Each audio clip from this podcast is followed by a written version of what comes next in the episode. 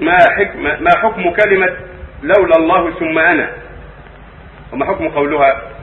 المسائل ثلاث لولا الله هذه أفضلها. لولا الله وحده لكان كذا. لولا الله وحده ما شاء الله وحده هذه أفضلها. لولا الله ثم أنا لولا الله ثم فلان لا بأس. إذا كان تسبب مثل إنسان قضى دينك أخرجك من السجن قضى دينك ويقول لولا الله ثم أنا كان في السجن. لولا ثم أنا أولى فلان لأن خلص منه. أعطاه دينه فكه بشره هذا محسن جزاه الله خير. أما إذا قال لولا الله ثم أنا لا بأس.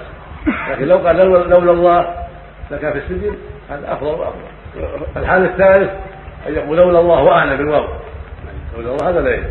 لولا الله وأنا لولا الله وفلان لولا الله فلان وما شاء الله فلان هذا لا يجوز. فالاقوال ثلاث الأولى هي الكمال. ما شاء الله وحده.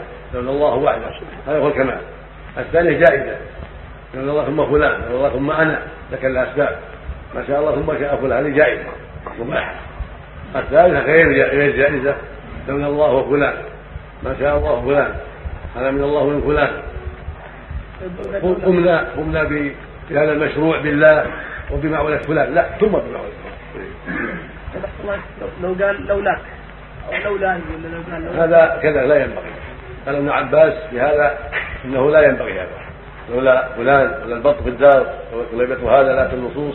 ينبغي ترك هذا. الأولى أن يقول لولا الله. سبحان هذا هو الأفضل وهذا هو اللي ينبغي.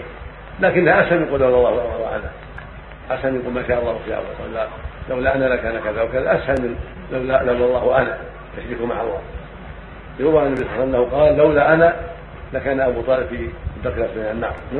لأن شفع فيه عليه الصلاة والسلام. رواه مسلم في الصحيح. فالحاصل أن لولا لولا كان كذا أو لولا فلان أسهل وإن كانت لا تنبغي ينبغي يقول لولا الله ثم فلان. هذا هو الذي ينبغي. ولا يقطع نفسه على فلان لولا فلان لكان كذا وكذا. ترك هذا هو الذي ينبغي وهو الأولى والأفضل بكل حال.